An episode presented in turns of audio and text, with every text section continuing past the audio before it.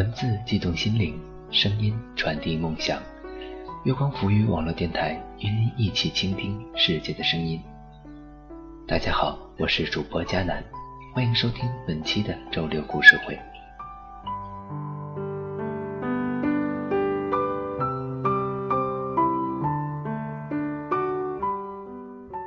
佳明和安生爬上高高的台阶，走进阴暗幽冷的殿堂里边。安生坐在蒲团上，看着佛说：“他们知道一切吗？”佳明说：“也许。”他仰起头，感觉到空荡荡的屋檐间穿梭过去的风和阳光。然后他听到安生轻轻地说：“那他们知道我喜欢你吗？”七月看到佳明和安生慢慢的走了下来。他闻着风中的花香，感觉到这是自己最幸福的一刻。她心爱的男人和最好的朋友都在她的身边。很多年以后，七月才知道这是她最快乐的时刻，只是一切都无法在最美好的时刻凝固。佳明，庙里在卖玉石镯子。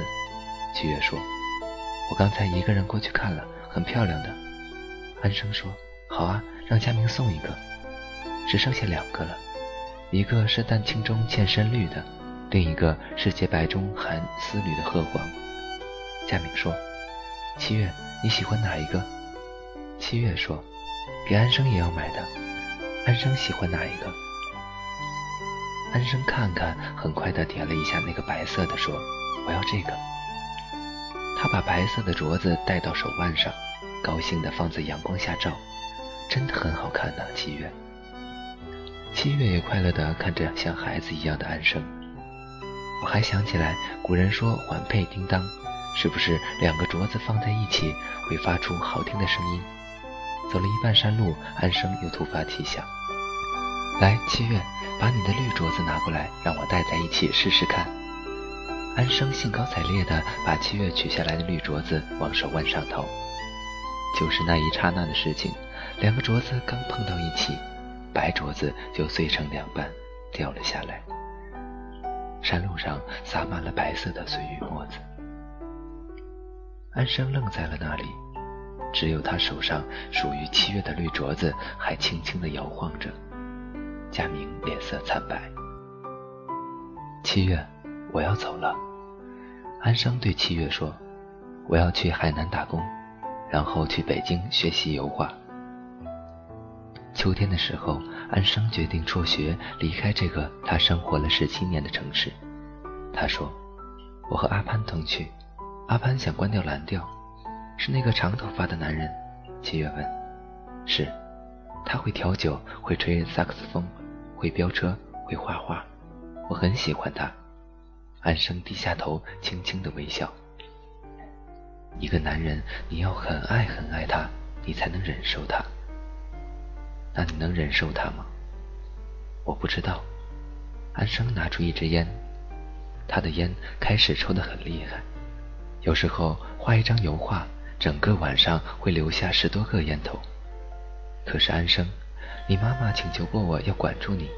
七月抱住他，关他屁事，他的存在与否和我没有关系。安生神情冷漠地抽了一口烟，我恨他。我最恨的人就是他和我从来没有显形过的父亲。七月难过的低下头，他想起小时候他们冒着雨跑到铁路轨道上的情景。他说：“安生，那我呢？你会考上大学，会有好工作，当然还有佳明。”他笑着说：“告诉我，你会嫁给他吗？”七月。嗯，如果他不想改变。七月有些害羞，毕竟时间还有很长。不长，不会太长。安生抬起头看着窗外，我从来不知道永远到底有多远。也许一切都是很短暂的。安生走的那天乘的是晚上的火车，他想省钱，而且也过惯了辛苦的日子。阿潘已经先到海南。安生独自走。安生只背了一个简单的行李包，还是穿着旧旧的牛仔裤，裹了一件羽绒外套。七月一开始有点麻木，只是愣愣地看着安生检查行李、检票、上车，把东西放妥。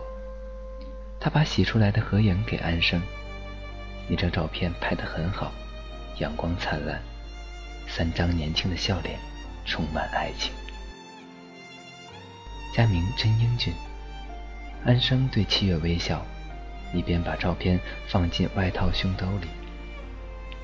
七月就在这时看到他脖子上露出来的一条红丝线，这是什么？他拉出来看，是块小玉牌坠子，玉牌很旧了，一角还有点残缺，整片胶白已经蒙上晕黄。安生说：“我在城隍庙小摊上淘的，给自己避避邪气。”他很快把坠子放进衣服里面。七月，你要好好的，知道吗？我会写信来。汽笛鸣响了，火车开始缓缓移动，驶出站台。安生从窗口探出头来，向七月挥手。七月心里一阵尖锐的疼痛，突然明白过来，安生要离开他走了。一起上学、吃饭、睡觉的安生，他不会再看到了。安生，安生，七月跟着火车跑。安生，你不要走。空荡荡的站台上，七月。哭着蹲下身来，该回家了。七月，匆匆赶来的佳明抱住了七月。是的，佳明，该回家了。七月紧紧拉住佳明温暖的手，佳明把他冰凉的手放在自己的口袋里，然后把他的脸埋入怀里。他的眼睛里有明亮的泪光。佳明，不管如何，我们一直在一起，不要分开。好不好？七月低声的问他。佳明沉默了一下，然后轻轻的点了一下头。除了安生，安生是没有家也没有诺言的人。七月想，只是他永远不知道可以拿什么东西给安生分享。高中毕业，七月十九岁，考入大学学习经济。佳明远上北京攻读计算机。七月的大学在城市的郊外，平时住在学校宿舍里，周末可以回家，能吃到妈妈烧的萝卜炖排骨，生活没有太大变化，依然平和而安宁。在新的校园里，七月试着结交新的朋友，他对朋友的概念很模糊。七月在任何地方都是好人缘的美丽女孩，大家会一起去参加舞会，在图书馆互留位置。或者周末的时候去市区逛街，也会看场电影，只是很平淡，像一条经过的河流。你看不出它带来了什么，或者带走了什么，它只是经过。而安生，安生是他心里的潮水，疼痛的，汹涌的。那张三人的合影，七月一直把它放在床边，阳光真的很明亮。是三年之前的阳光了，风里有花香，身边有最爱的人。七月想，快乐的时光总是稍纵即逝。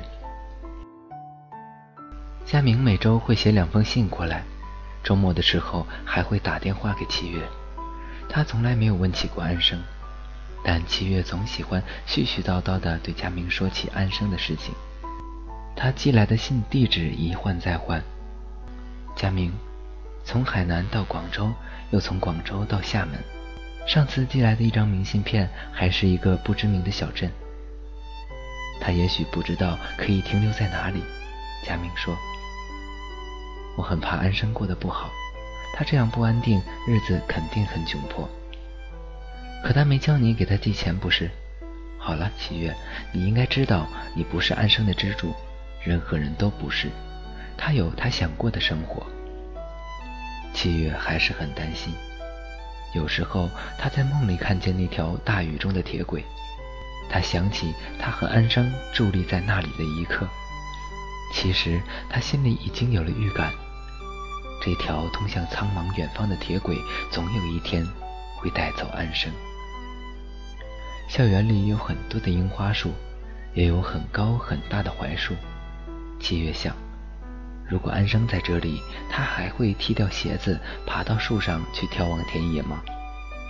安生坐在大樟树最高处的树杈上，空旷的操场上回旋的大风把他的白裙子吹得像花瓣一样张开。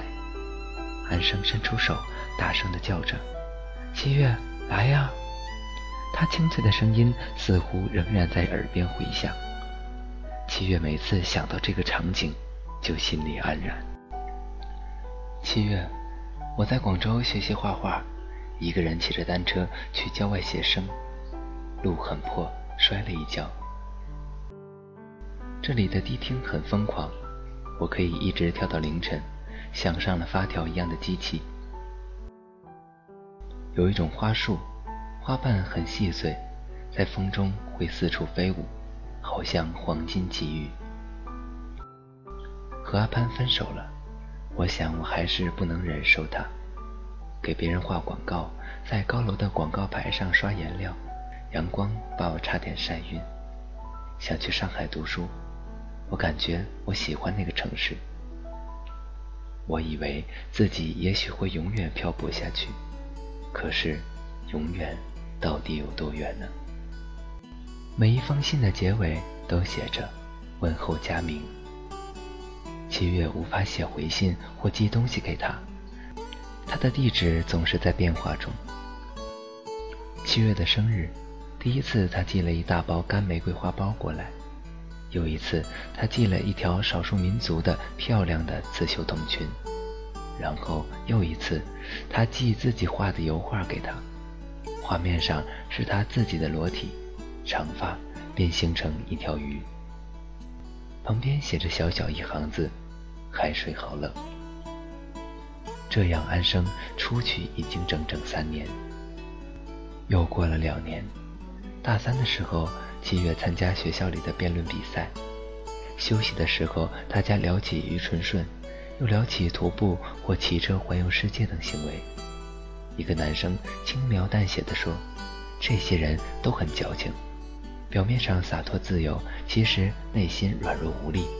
他们没有适应现实社会的能力，所以采取极端的逃避态度，本身只不过是颓废的弱者。”七月突然涨红了脸，他站了起来：“你不了解他们，你不了解，他们只是感觉寂寞，寂寞，你知道吗？”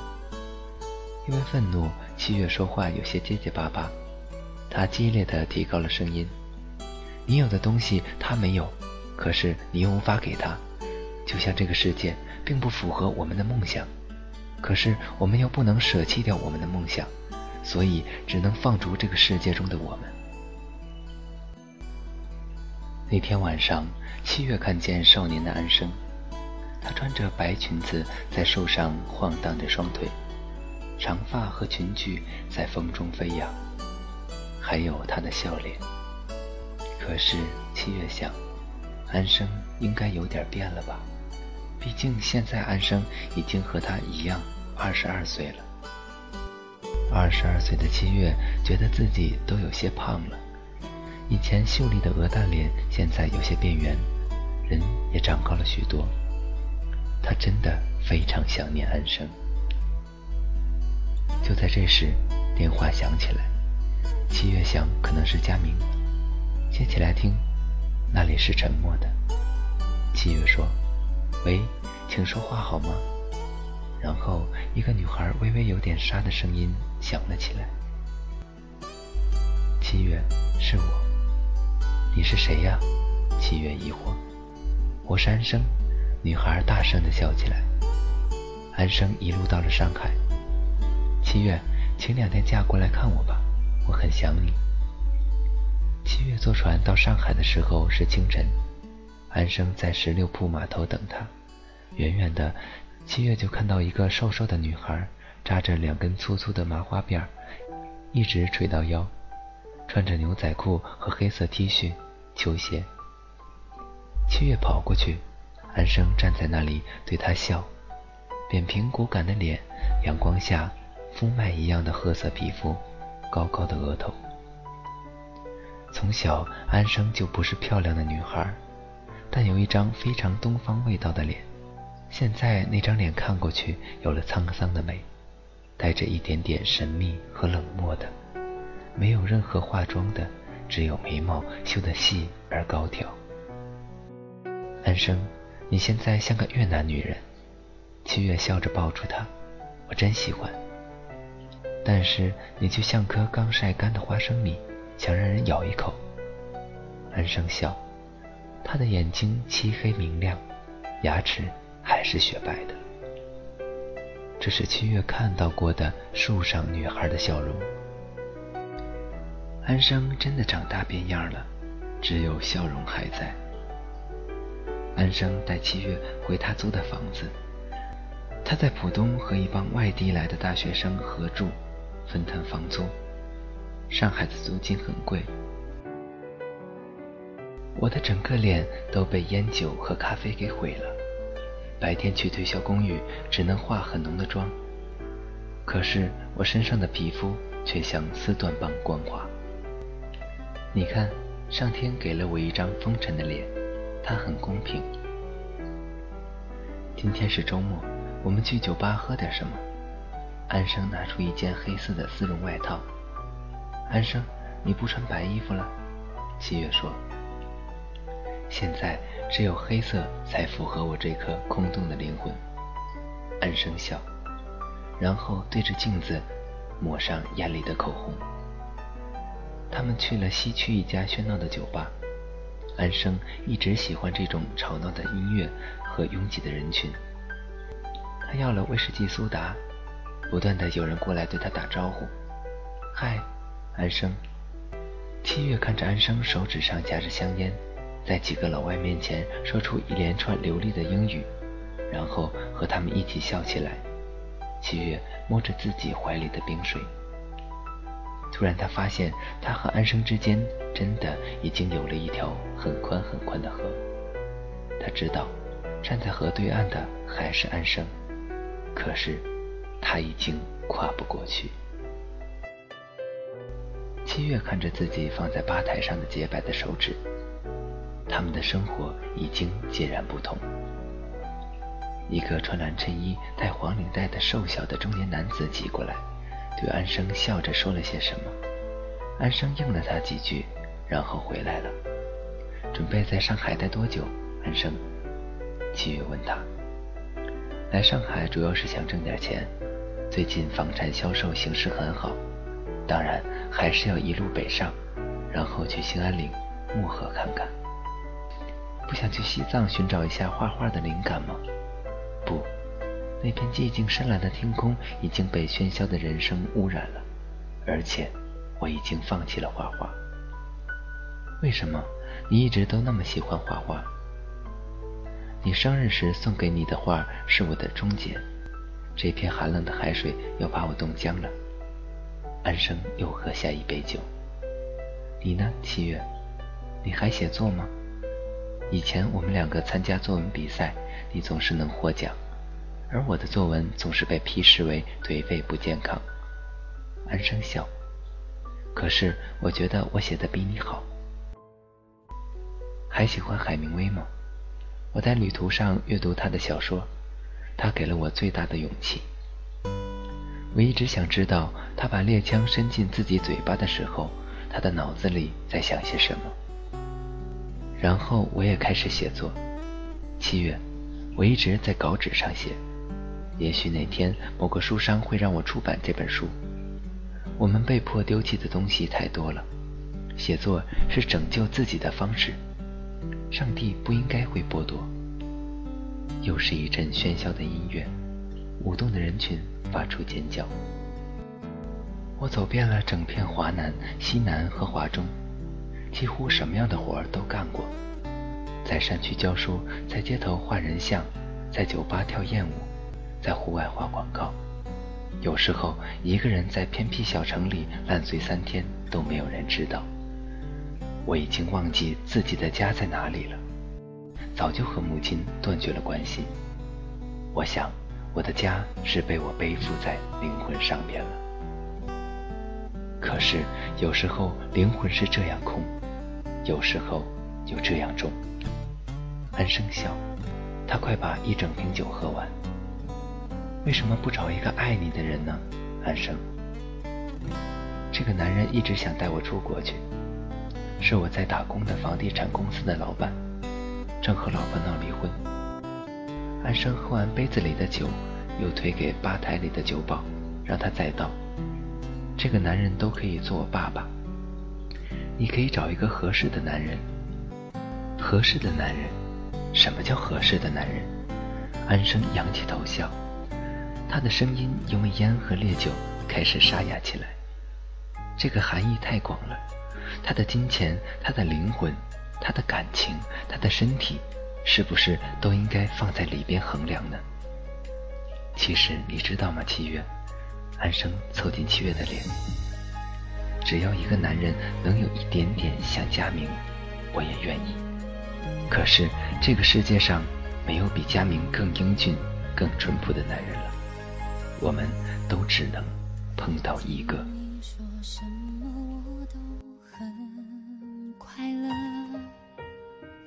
接近你，连影子都微笑着，几千只纸鹤。你都耐心的陪着我着，却怎么都遮不掉那道无形的隔阂。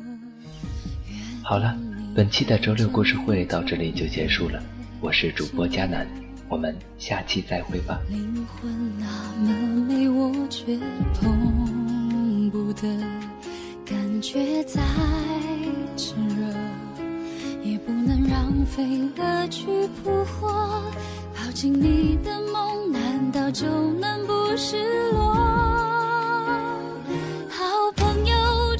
是朋友，还是朋友？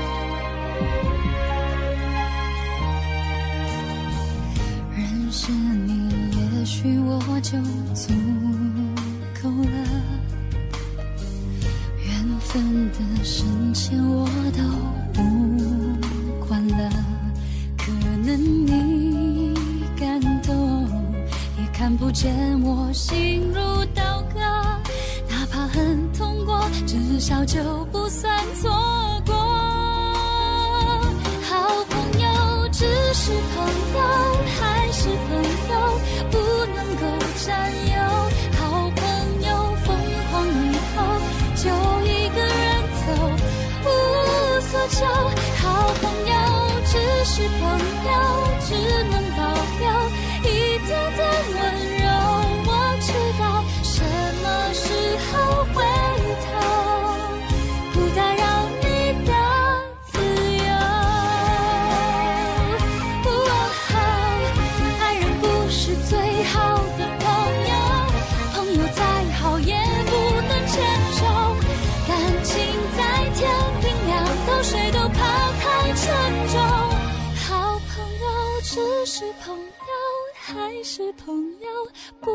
够占有。好朋友疯狂以后，还是。